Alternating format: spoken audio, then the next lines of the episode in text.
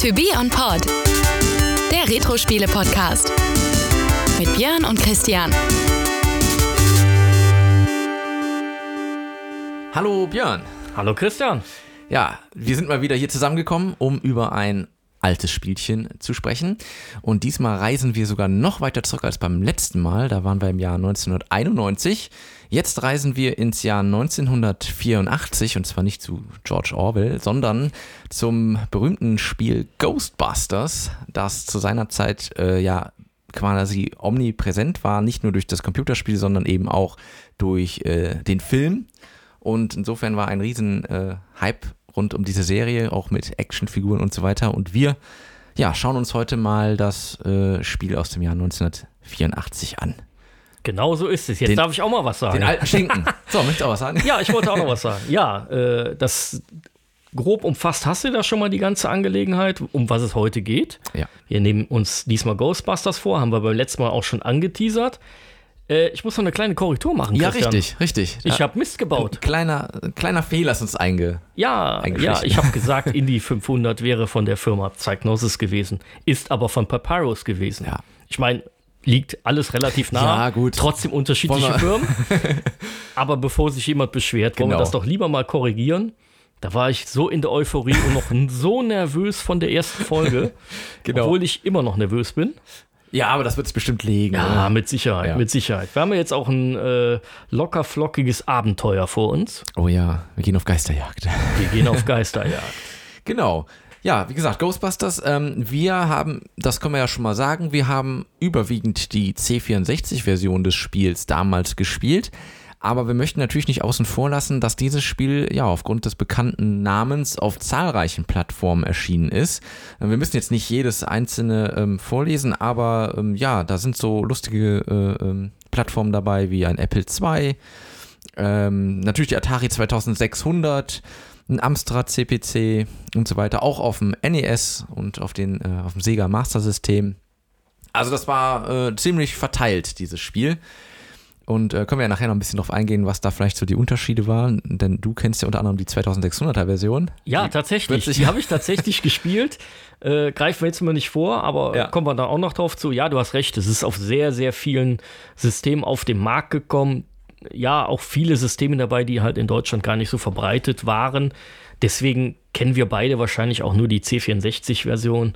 Äh, ich kannte zwar Leute, die äh, so, so, ein- so ein CPC hatten, äh, ein Schneider-CPC, aber die waren nicht verbreitet, die Systeme, so großartig. Also C64 war in unserem Mikrokosmos Ja. das, das verbreitete System und ein, vielleicht ein, ein 2600er Konsole von Atari.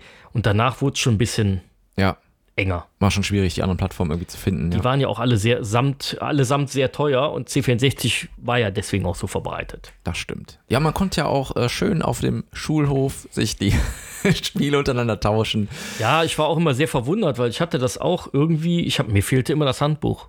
Ja, Da komisch. musste Da- man sich dann immer durchkämpfen und dann noch richtig. in englischer Sprache das Ganze. äh, nicht so einfach, Ja. aber ja, damals waren wir da sehr motiviert und haben uns da durchgekämpft. Man hat einfach viel ausprobiert. Ja, genau, man hat viel ausprobiert und dann hat es auch funktioniert und sich dann halt auch ausgetauscht. Ja. Ja. Heutzutage äh, habe ich dir eben schon mal in die Hand gedrückt, Christian, eine Originalversion. Ja, das sieht gut Von auf, dem auf? Datasette übrigens. Also, Auf Datasette? Wir waren ja schon so fortschrittlich und haben wenigstens die Diskettenversion gespielt. Da musste man dann, äh, da hat man schnellere Ladezeiten gehabt oder kürzere Ladezeiten gehabt. Das behauptest du. Ja, Ich habe das, ich hab das tatsächlich die, die ersten Male auf Datasette gespielt. Okay. Es ist eine wahre Freude, wenn man von Ladezeiten spricht. Kommen wir später drauf Ja. zu.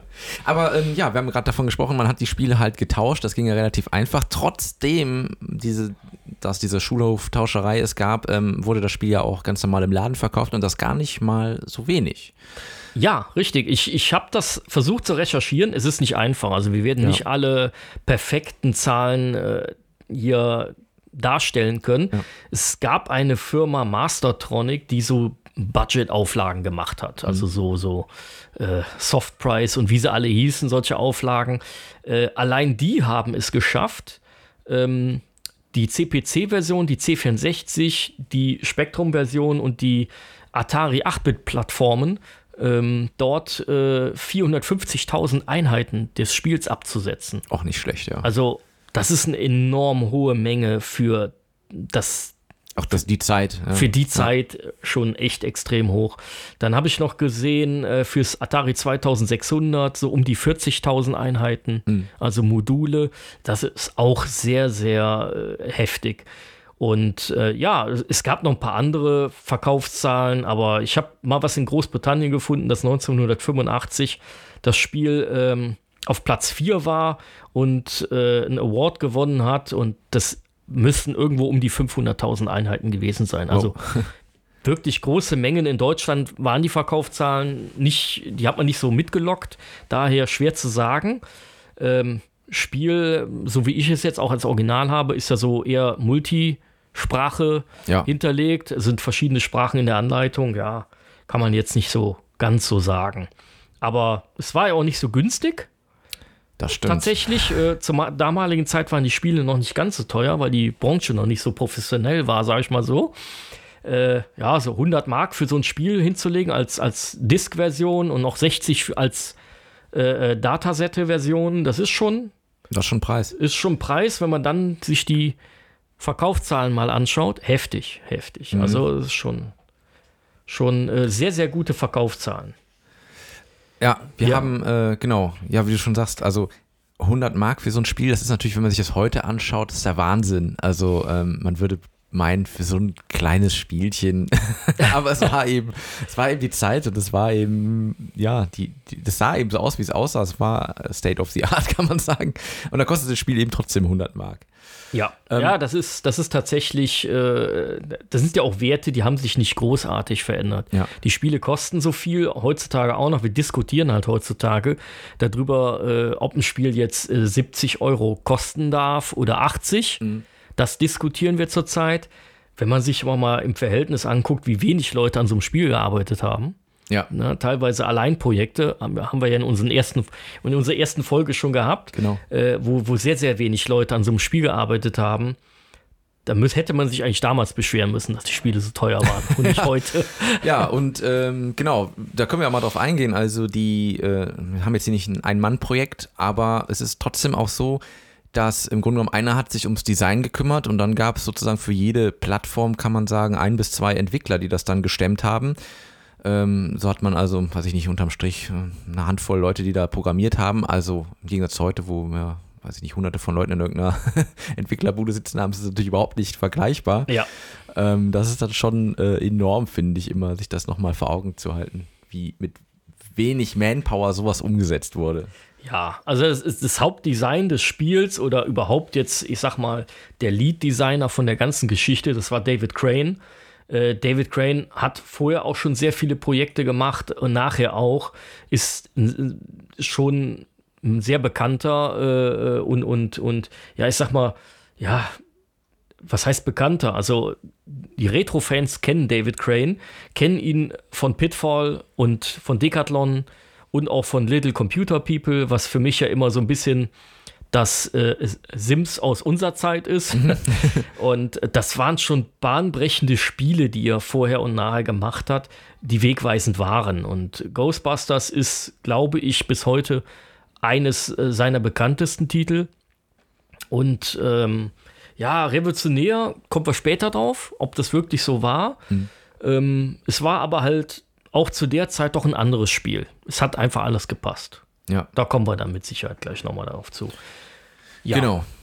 Ähm. Genau. Unterstützt wurde er natürlich, weil, es, weil das Spiel halt nun mal auf sehr viele Plattformen portiert wurde. Ich sag mal, die C64-Version war wahrscheinlich annähernd die erste äh, Variante und später kamen dann dementsprechend noch andere Versionen hinzu die dann natürlich von anderen mitprogrammiert wurden. Ja, wir haben ja mal geguckt, äh, allein die NES-Umsetzung, die hat ja wieder eine ganze Reihe anderer ähm, ja, äh, involvierter Leute an Bord. ja. ja. Ähm, ein komplett anderes Team, kann man sagen. Ähm, ich weiß jetzt, habe ich jetzt nicht im Kopf, in welchem Jahr das äh, auf NES rauskam. Weißt du das zufällig gerade? Sonst ist es jetzt auch nicht so schlimm. ja, das kam sehr spät raus. Das, also es kam ähm, im Japan kam es äh, 86 raus, okay, Ende 86. Ja.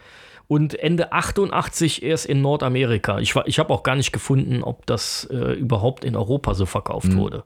Das habe ich gar nicht. Aber wenn man sich vorstellt, Ende 88, Das ist schon, Boah. das ist schon äh, insofern interessant, wie eben gesagt, 1984 eigentlich ursprünglich erschien, ja, und dann kommt es quasi erst vier Jahre später dann in einer anderen Region raus, für eine andere, äh, andere Plattform. Das wäre ja. Ja. heute auch unvorstellbar, da, ein, ein solcher Release. Aber damals tatsächlich ja nicht Ja. untypisch. nee, weil das System einfach immer noch aktuell war. Ja. Oder, eine- oder eine 8-Bit-Plattform war einfach. Genau, aber aktuell. ich sag selbst, die, die NES 86er Fassung waren ja, waren ja schon zwei Jahre. Ja. Das ist sehr stark unterschiedlich gewesen. Äh, und da halt so komplette Teams, das war allerdings auch nicht untypisch, weil wir reden ja hier von einer Nintendo-Plattform. Ja. Und da haben in der Regel natürlich auch die Experten mitarbeiten müssen dran. Man liest sogar sehr viele japanische Namen, wenn man sich das so durchliest. Ich habe es jetzt nicht genau recherchiert, aber da sind mit Sicherheit auch der ein oder andere, der sehr Nintendo-nah programmiert hat, äh, mit Sicherheit auch dabei. Ja, interessant. Also ja, Nintendo hat ja eh immer viel Wert darauf gelegt, dann die Spiele nicht einfach nur eins zu eins zu portieren, sondern dann mussten die halt auch in der A der Firmenphilosophie entsprechen. Ja, da kommen wir ja noch in einem anderen äh, Spiel, was wir noch behandeln werden, auch noch drauf. Äh, da wurden auch durchaus mal Sachen geschnitten oder anders gemacht. Ähm, ich glaube, bei Ghostbusters war es nicht unbedingt der Fall, bin ich mir noch nicht ganz sicher, aber ich glaube, da gab es jetzt nicht so viel, was man hätte rausschneiden müssen. Aber ähm, ja, gehen wir mal ein bisschen mehr drauf ein. Ähm, wie gesagt, 1984, ähm, das ist noch sehr früh in unserer 8-Bit-Phase äh, mit den Spielen und es sah aber grafisch tatsächlich ja schon nicht verkehrt aus. Ja? Also man hatte natürlich ein, eine Vorlage in Form äh, des Films. Man hat dann versucht auch hier ähm, sich dran zu orientieren. Und insofern, wenn man also Ghostbusters-Fan war, konnte man sich durchaus hier erfreuen an einer Grafik, die doch klar Ghostbusters darstellen sollte. Das ist richtig. Also die Grafik war für den C64 äh, sehr, ja, ja, ich will nicht sagen seiner Zeit voraus, aber es, es, es hat mich, äh, ich habe ja 84 noch keinen C64 gehabt Ja. und äh, ich kam erst später dazu. Es hat mich tatsächlich, äh, es, es ist mir damals nicht aufgefallen, dass das Spiel in Anführungsstrichen schon so alt war. Also ich hatte, Richtig, ja. ich habe Spiele gespielt zu der Zeit, die sahen viel schlechter aus. Und äh, heutzutage, so, so rückblickend, fällt einem dann schon auf, oh, das Spiel ist schon so alt und sah so gut aus. Und ja, das ist also schon eine. Ich denke, damals in den Spielezeitungen wird das auch entsprechend gewürdigt worden sein, dass die Grafik hier an der Stelle sehr gut aussah. Das gilt aber auch für alle anderen Komponenten. Also, wenn ich mir den Sound und die Musik angucke, ähm, da muss man ja auch sagen, da ist ja auch schon ein kleines Feature drin, Ja. nämlich wo ganz am Anfang im Intro schon äh, das Ghostbusters eingesprochen wurde Ja. und ähm, ja, die Musik dann abgespielt äh, ist und dann ja, man den Text sogar von dem Lied unten sehen konnte Genau. Pünktchen Ka- Karaoke-Version. Karaoke-Version. äh, sehr äh, fortschrittlich, muss ich echt sagen. Da war ich schon, schon sehr begeistert damals und es ist mir damals nicht aufgefallen, dass Nee. das ein altes Spiel Genau, ist. also man hat hier A, natürlich diesen typischen Sound durch den SID-Chip, den man sehr gut ausgenutzt hat. Und man hat eben ja tatsächlich mit Samples gearbeitet. Also man hat hier äh, Sprache gesampelt, wie, wie du eben sagst. Man hat Ghostbusters ges gesprochen. Es gibt andere Stellen im, im Spiel, wo auch Sprachsamples zum Einsatz kommen. Ähm, das war jetzt äh, schon, ja, eher untypisch. Hat man in anderen Spielen weniger, zu der Zeit zumindest gehört und dann eben auf so einer ja, in Anführungsstrichen kleinen Plattform wie den C64. Äh, das hat schon Spaß gemacht. Also äh, auf jeden Fall. Ja, also was die C64-Version angeht, kann man echt sagen, da haben die alles rausgeholt, was damals ging.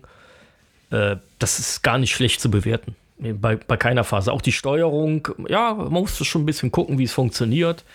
Man musste auch einfach Wissen über das Spiel haben. Ja, Das, das schon, aber so, das ist eigentlich ein komplett rundes Spiel. Es passt überall.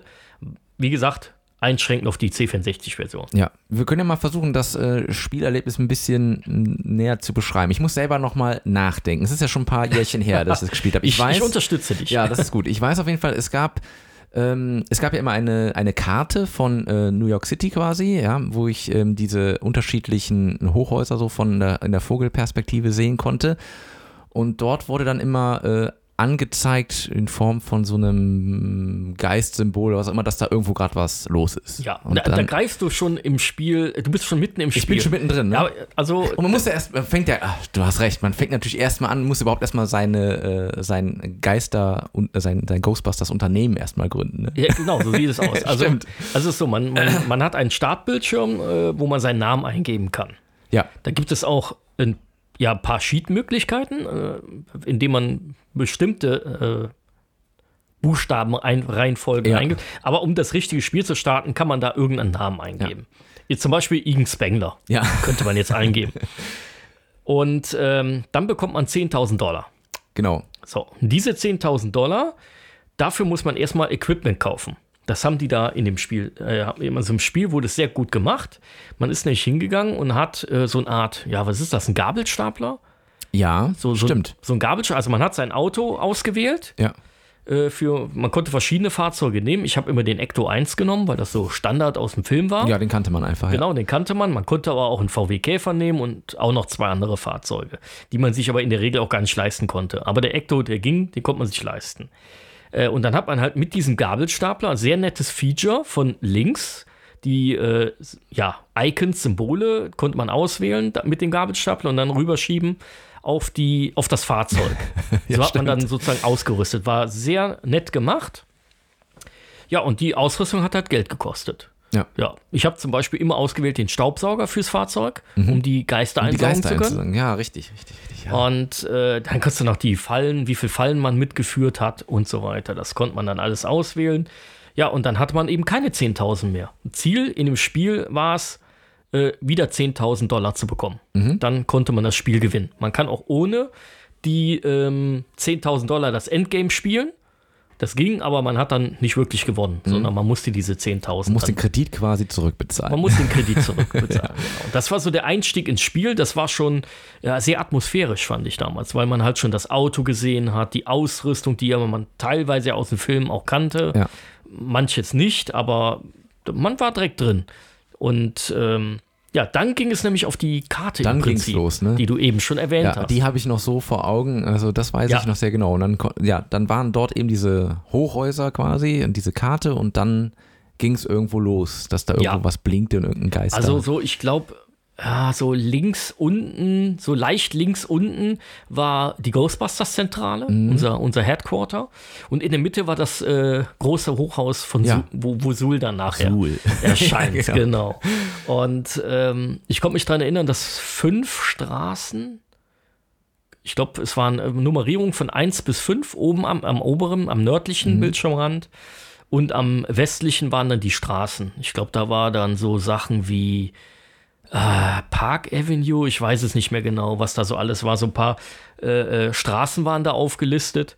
Ja, Ja. und so war das Raster halt aufgesetzt. Da gab dass, dass diese Straßennamen und die Nummerierungen ergaben dann ein Raster. Und in jedem Raster stand halt im Prinzip ein Hochhausblock. Ja, Genau.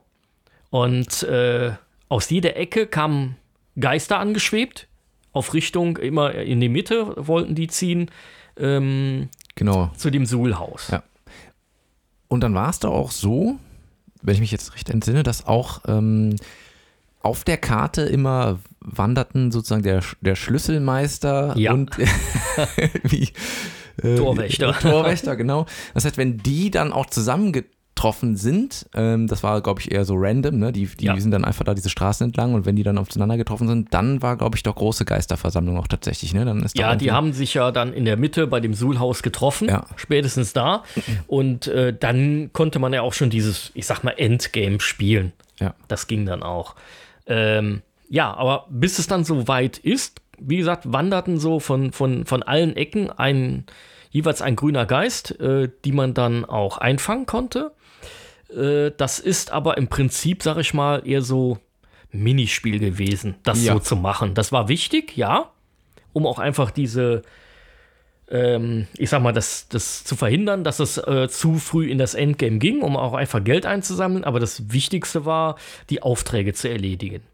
Da, äh, also die Aufträge waren im Prinzip so, dass ein Haus angefangen hat zu blinken. Das war das Signal, ah, da ist ein Geisteralarm, da musste man dann hinfahren. Auf dem Weg konnte man natürlich die Geister noch einsaugen, die auf dem Mit dem Staubsauger. mit dem, mit dem Staubsauger, wenn man ihn denn hatte. Wenn nicht, ging das nicht. ähm, das konnte man machen. Das gab, glaube ich, kein Geld, aber die Missionen selber haben Geld gegeben. Ja, und die Missionen, ich denke, Christian, die sind dir noch allgegenwärtig, wie die funktioniert haben.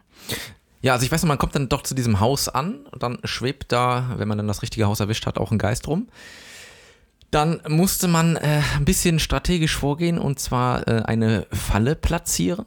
Ich glaube, ich habe es immer versucht, möglichst in der Mitte zu halten. Ja, haben wir alle. Und dann, äh, genau, dann musste man doch mit, äh, man hatte doch tatsächlich zwei Figuren, oder? Die man gestartet Ja. hat, die dann auch diese äh, berühmten Strahl quasi in den Himmel geragt haben. Und dann musste man versuchen, so einen von rechts, einen von links und dann diesen, diesen Geist äh, so in die Mitte zu bringen, wo eben die äh, Falle ist, um dann das Viech da irgendwie einzusaugen. Ja, richtig, genau. Das wurde dann mit der äh, Falle gemacht, im richtigen Augenblick dann dementsprechend die Falle aktivieren und dann gegen das. Musste, wie du schon gesagt Wie hast, die quasi, Figuren, ne? Ja. genau, wie im Film, äh, Strahle nicht kreuzen. Ja, das durfte man nicht tun, ne? Dann fiel tatsächlich auch jemand um. War das ja, nicht so, ja? Ja, ich, ich meine, das wäre tatsächlich so gewesen. Ja. Äh, ja, und musste halt dann wirklich gucken, diesen Geist in die Mitte zu bekommen, wo die Falle war, hat die Falle aktiviert und da war der Geist auch schon drin. Das war, ich glaube, wenn man das ein paar Mal gemacht hat, relativ einfach. Ja, es brauchte ein bisschen Übung. Irgendwann hat er diese Technik rausgehabt, ja. Ja. Ich glaube, es gab dann auch schon Unterschiede, wie, ähm, wie aktiv diese Geister dort geflogen sind. War das nicht so? Also manche waren so ein bisschen träge und manche waren deutlich äh, Ja, auf Zack. es war dann etwas einfacher oder, oder etwas schwerer, den dann einzufangen. Ich glaube sogar die Höhe war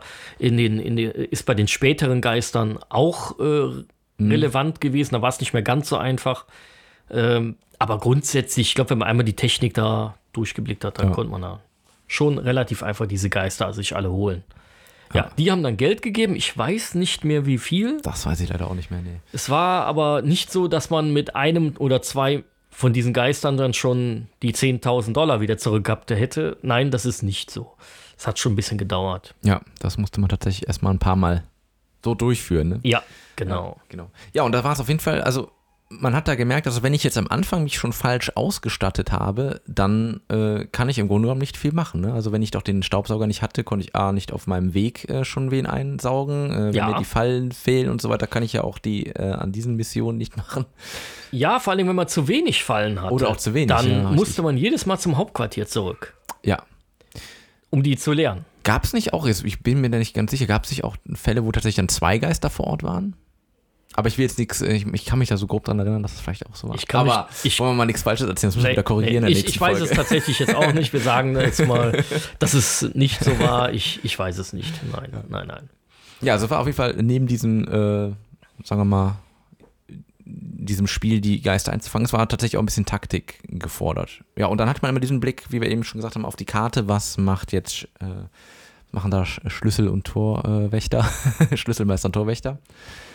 Ähm, genau, und ja, was war denn dann aber in der Mitte los bei Suhl, wenn es denn dorthin ging? Ja, äh, war gar nicht so spektakulär, das Ganze. Ähm, irgendwann, wenn die beiden sich halt getroffen haben, dann konnte man, dann blinkte halt das Haus, wo Suhl draufsteht. Man konnte dann dahin fahren, das war praktisch das Endgame. Da war das Spiel erstmal zu Ende. Und ähm, ich kann mich noch daran erinnern, dass es so war, wenn man an diesem Haus ankommt, ist das nicht so wie bei den üblichen anderen Missionen, wo man sein Geld verdient hat, äh, sondern da war dann kein Geist, sondern man hat den ähm, Marshmallow-Mann vorgefunden. Oh ja. Der hat dann, ist so hin und her gehüpft und zwischen den Beinen von Marshmallow Mann war eine Türe. Und man musste im richtigen Augenblick da durchschlüpfen. so, das musste man, glaube ich, auch mit zwei Geisterjägern machen. Und dann, um auf, dann, dann auf, das, auf das Dach zu kommen von dem Gebäude. Was dann tatsächlich auch so aussah, das Dach, äh, wie im Film.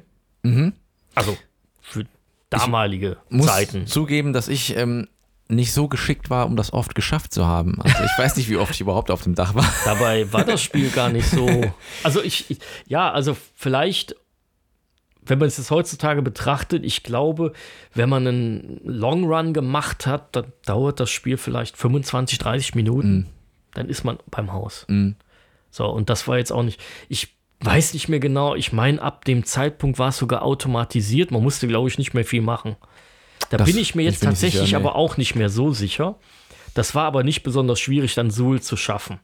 Also muss ja nur die, äh, die, die Ströme kreuzen. Ja, Letzten Endes. schon, ja.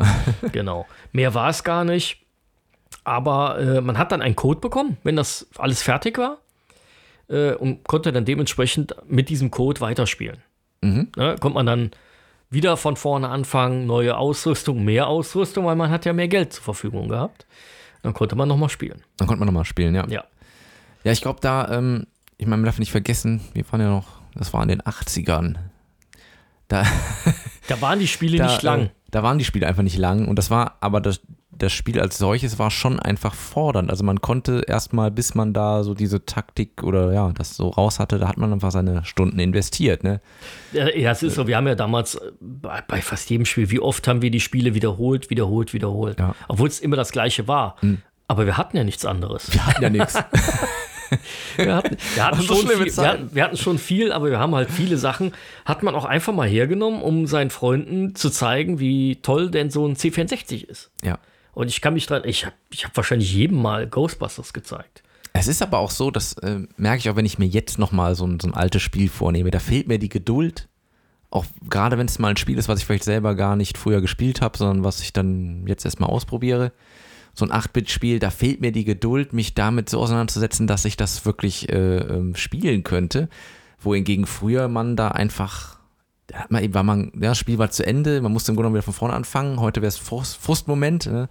Äh, und damals, ja egal, nochmal von vorne. Ne? Da hat man Ja. einfach Stunden das äh, probiert. Das ist heute unvorstellbar für mich, aber so war es halt damals. Man hat das einfach Ja, man, man hat weitergemacht. natürlich auch ähm, sehr häufig mit Freunden zusammengespielt. Und Das stimmt dann auch, hat ja. halt einer gesagt, ey, lass uns mal wieder Ghostbusters spielen oder ja, irgendein anderes Spiel. Aber das, das war so, man hat diese, ja, diese offensichtlichen Einzelspielerspiele eigentlich immer mit mehreren gespielt. Ja. Das war so. Irgendwer konnte dann die eine Stelle besser, Ja. dafür der andere die andere und ja, so hat man das dann aus dem Singleplayer-Spiel auch ein Multiplayer-Spiel Ja, das, gemacht. d- das ist so. Da haben wir dann ein Multiplayer-Spiel draus gemacht und das ist an ho- also Ghostbusters hatte schon einen sehr hohen Videospielwert. Das Ja. hat man immer wieder mal äh, hergenommen. Es hat ja auch so ein bisschen, ja, sag ich mal, so eine kleine äh, Wirtschaftskomponente mit dem Geld. Ja, das stimmt. Das ist ja, ich sag mal, gerade bei uns, äh, wir haben auch Kaiser gespielt und wer weiß, was für Sachen, die also eher knallharte Wirtschaftssimulationen waren. Aber das hat natürlich gerade, ich sag mal, hier in Deutschland waren ja Wirtschaftssimulationen sehr weit verbreitet. Mhm. Das hat uns einfach irgendwo auch ein bisschen ein Stück weit angefixt, das Spiel immer wieder zu spielen. Das war eine schöne Kombination. Ja. Und dann eben das Setting, Ghostbusters, so war sowieso irgendwie angesagt. Es war auch eine frische Kombination, weil Ja. überleg mal, selbst wir haben ja später angefangen mit C64. Ja. Kannst du dich an ein Spiel erinnern, was so aufgebaut war? Puh, Wird schwer, schwer, ne? schwer zu sagen, ja. Ja.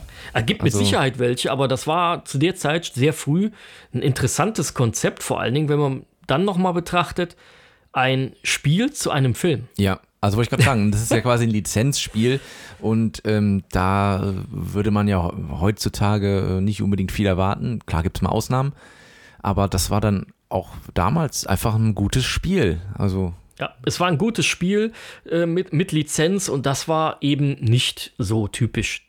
ja, Zur damaligen Zeit, ja, da war vielleicht, waren die Spiele noch nicht ganz so äh, schlecht, die, die eine Lizenz hatten. außer E.T. für den Atari vielleicht. Ja, ja, ja. Wobei das Spiel war ja gar nicht so schlecht, wie, wie man das gerne heutzutage behauptet. Schlechtestes Spiel aller Zeiten. Vielleicht tun wir uns das irgendwann auch mal an, denn ich habe es damals gespielt. Ähm, ja, es, es gab damals dann auch noch Schlechteres. Aber wie gesagt, Ghostbusters gehörte nicht dazu. Ghostbusters gehörte zu den guten Spielen. Ja. Äh, selbst wenn man die Lizenz weglässt, war das ein gutes Spiel. Ja. Wirklich. Wobei es natürlich, muss man auch sagen, es ist schon sehr speziell. Also es, es Ja. passt im Grunde genommen ja auch nur auf dieses Ghostbuster-Setting mit dem. Also. Oder es macht mehr Sinn, sagen wir es mal es so. macht mehr Sinn. Ja. Wie, wie war es denn danach? Ähm, es gab tatsächlich auch zum zweiten Film ja auch ein äh, C64-Spiel. Das habe ich noch so ganz grob vor Augen. Ich weiß, dass wir es auch hatten, aber ich glaube, unsere Version war nicht ganz lauffähig. Irgendwo brach es immer ab, aber ich weiß noch, dass es sich, müssen jetzt nicht im Detail darauf eingehen, können es mal kurz ansprechen, aber ich weiß, dass das auch ähm, grafisch nochmal deutlich besser aussah als dieses Spiel. Und da war, ähm, ich glaube, es war sehr nah an diesen Filmszenen immer dran gewesen Ja. aus dem zweiten Teil. Ich weiß, dass man irgendwie runter diese Kanalisation auch musste. Ja, da kann irgendwie- ich mich auch dran erinnern. Ich kann mich aber auch dran erinnern, dass das Spiel mit Sicherheit genauso schlecht in der Fortsetzung war wie der Film. Ja, da muss ich ja sagen, da scheiden sich die Geister. ähm, ich, fand, äh, ich fand tatsächlich auch damals den zweiten Film gut. Ja, ja, also okay, ja. Wobei Ne, also der, der erste erste- Film ja, hat der- einfach Kultcharakter, Ja. währenddessen ich, ich finde auch, dass der zweite Film nicht schlecht war. Ja, Das war ein guter Film. ja, Es kam nicht so an den ersten heran. Es hat auch sehr stark vom ersten gelebt. Ja. Äh, mir, haben, mir hat der eine oder andere Kniff in der Story nicht gefallen, aber es ist per se kein schlechter Film. Erst Mhm. Ja. recht, wenn man sich natürlich die Nachverfilmungen oder wie auch immer man das nennen Ja. will, Ghostbusters 3 jetzt mal anschaut, äh, der ja nun wirklich äh, deutlich schlechter ist, meiner Meinung nach. Ist aber nur meine persönliche Meinung. Ähm, Den habe ich gar nicht erst gesehen. Nee, ich, die habe ich gar nicht. Ja, okay. ich, ich muss sagen, nee, ich, gut, ich muss auch dazu sagen, ich bin generell nicht so der, der Filmschauer, aber nee, Ghostbusters hat mich halt damals, ich fand einfach dieses, diese Story und das alles fand ich super faszinierend, deswegen hatte ich, hatte auch Ghostbusters 2 wahrscheinlich diesen Bonus bei mir, weil ich einfach Ghostbusters so cool fand und da fand ich auch den Film gut und ich meine, ja, die waren ja da auch noch Kinder. Ich meine, man, sieht man so Filme Ja. auch mit anderen Augen. Man findet einfach toll, dass da Geister sind und so als Geisterjäger stellt man sich ja selber vor, man würde das, äh, würde da jetzt mitlaufen. Ja, das Setting funktioniert ja auch immer noch heute. Also es gibt immer noch äh, neue Kinderspielzeuge, die, die dazu auf den Markt kommen. Ich erinnere Ja. mich an diese Playmobil-Serie, die da vor, vor wenigen Jahren nochmal kam und das funktioniert immer noch, obwohl Ja. die Kinder nicht unbedingt Ghostbusters kennen als Film. Aber den dann, wenn sie ihn sehen, auch immer noch gut finden. Also es funktioniert immer noch. Und ich glaube auch, dass das Spiel, um wieder darauf zurückzukommen, Ja. heutzutage immer noch sehr gut funktioniert. Ja, finde ich auch. Also, wie wir eben gesagt haben, diese ganze Mischung, ähm, das macht es wirklich besonders und es sieht gut aus, also zumindest in unserem Empfinden. Wenn man C64-Grafik natürlich, kennt. klar. Es ist natürlich nicht vergleichbar mit einem heutigen Stand der Technik, das ist schon klar. Nein, aber Nee. für ein 8-Bit-Computerspiel sah es sehr gut aus. Äh, was wir noch nicht erwähnt haben, dass ich ja auch, wir haben es erwähnt, aber ich habe es noch nicht beschrieben, ich habe ja auch die Atari 2600 Version Ah, stimmt, gespielt. da wollten wir noch drauf eingehen, Von ja. der Atari 2600 Konsole. Äh, Ja, meine Cousine hatte das Spiel. Die hat Okay. irgendwann mal, da war ich aber schon fast bei, oder mein Bruder schon fast bei Amiga oder so in, in der Zeit, hat die tatsächlich eine Atari 2600 Version gehabt.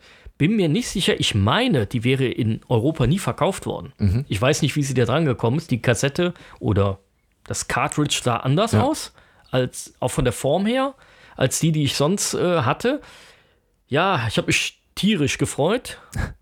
Die Freude war dann aber relativ schnell weg, weil Atari 2600 ist halt eine sehr frühe 8-Bit-Konsole. Ja.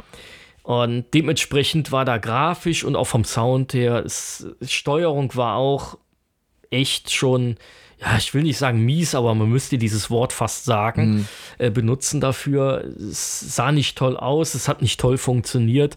Es ist einfach nur eine Lizenzausschlachterei gewesen. Und äh, vielleicht waren wir auch einfach verwöhnt, weil die C64-Version war entweder so gut oder die Atari 2600-Version einfach so schlecht, weiß ich nicht, aber Ja. man war halt schon verwöhnt und ich habe es halt auch so spät in die Finger bekommen. Vielleicht waren meine Augen schon an ganz andere Dinge gewöhnt. Hat man denn da trotzdem auch versucht, dieses äh, Spiel in irgendeiner Form nachzubilden, wie es Ja. auf dem C64 ist? Oder Ja, ich, ich, die dunklen Erinnerungen daran, äh, glaube ich zu wissen, dass das schon äh, versucht wurde, relativ ähnlich aufzubauen. Mhm. Aber grundsätzlich unerreicht in allen Mhm. Kategorien. Ah ja, ich meine, äh, der Atari ist natürlich auch eine Konsole, die entspringt ja quasi den, den 70er Jahren und äh, ja, das ist halt wirklich Klötzchen-Grafik. Also ähm, Ja. da verglichen zu dann so ein C64-Spiel, das sind schon Welten. Das, muss man das sagen, sind Welten. Also äh, natürlich gab es das Spiel auch für äh, Atari 8-Bit-Computer. Mhm. Gab es das auch. Da sah es mit Sicherheit ja genauso gut, wenn nicht sogar vielleicht ein Ticken besser aus, weil je nach System waren die dem C64 ja auch teilweise überlegen, Ja. Speicher und sowas. Äh, wobei die Unterschiede sind dann eher klein. Aber ja, das kann man halt wirklich sehr schlecht vergleichen. Das ist halt ein altes System äh, ist nicht so recht modernisiert gewesen. Und wir wissen ja leider nicht, wie es auf anderen Systemen na- nachher aussah. Auf so einem Ja. Master-System oder auf dem NES. Ich habe keine Version gesehen, live. Wir berichten nur über oder sprechen ja nur über Spiele, die wir live erlebt haben. Beide. Ja. Ne? Also du, Christian und ich. Ähm, das ist halt, ähm, das ist unsere Vorgabe, unsere Maßgabe, wie wir die Spiele besprechen möchten und nicht anders. Genau. Ja, deswegen können wir nur diese Versionen vergleichen. Die kenne ich und sind nicht zu empfehlen. Außer die C64-Version. Ja, genau. Ja, da habe ich ja Glück gehabt. Nee, ich kenne nur die C64-Version, von daher, äh, ja. Ist es halt Ja, so. nicht Aber- schlimm. Ich glaube, man hat nichts verpasst, wenn man diese Nee, ich glaube Version ich glaub, gespielt das war hat. einfach die, die Version, die man hätte spielen müssen damals. Genau. Ja, gut. Ähm, ich denke, da haben wir auch heute schon wieder viel gesagt über das Spiel. Möchtest du noch irgendwas anfügen oder glaubst auch du, dass wir das sehr umfangreich Also ich gemacht glaube, wir haben das sehr umfangreich Ja. besprochen. Man merkt ja auch, es sind halt unsere ersten Podcast-Folgen. Die werden immer besser, Das hoffe ich. mit Sicherheit, und, und ergänzen äh, die Sache bestimmt auch. Weiß nicht, bei Formula One Grand Prix werden wir auch ein paar Sachen weggelassen haben, Ja. die mir so dann Aber auch man muss, ja auch nicht, ja, man muss ja auch nicht jedes Detail. Nein, äh, nein, tatsächlich nicht. ja. Aber wenn Fragen sein sollten äh, bei den Zuhörern, kann man uns natürlich auch gerne kontaktieren und dann werden wir versuchen, das noch irgendwie einzubringen. Das kriegen wir mit Sicherheit auch hin. Genau. Ja, ansonsten bleibt mir da nur ja, die Verabschiedung, aber Ja. bevor wir das tun, teasern wir natürlich gerne noch die nächste Folge an. Ja, da bin ich auch mal gespannt. Was kommt denn als nächstes, Ach so, Björn? du weißt das gar nicht. Ich habe den. Masterplan gar nicht. Du hast den Masterplan nicht. Ja, dann kann ich dir das sagen. Das wird ein sehr, sehr großer Brocken. Es wird SimCity. Oh, da freue ich mich drauf. Da freue ich mich auch drauf. Sehr schön. In diesem Sinne Ja, verbleiben wir so. Dann sagen wir bis zum nächsten Mal. und ich sag mal auf Wiederhören. Ja, auf Wiederhören. Das war To Be On Pod, der Retro-Spiele-Podcast. Hat dir diese Folge gefallen? Dann hinterlass uns einen Kommentar und teile die Episode in den sozialen Netzwerken oder erzähl deinen Freunden davon. Wir freuen uns übrigens besonders über eine Bewertung auf Apple Podcasts und Spotify. Wenn du uns unterstützen möchtest, findest du alle Möglichkeiten dazu auf unserer Website tobeonpod.de.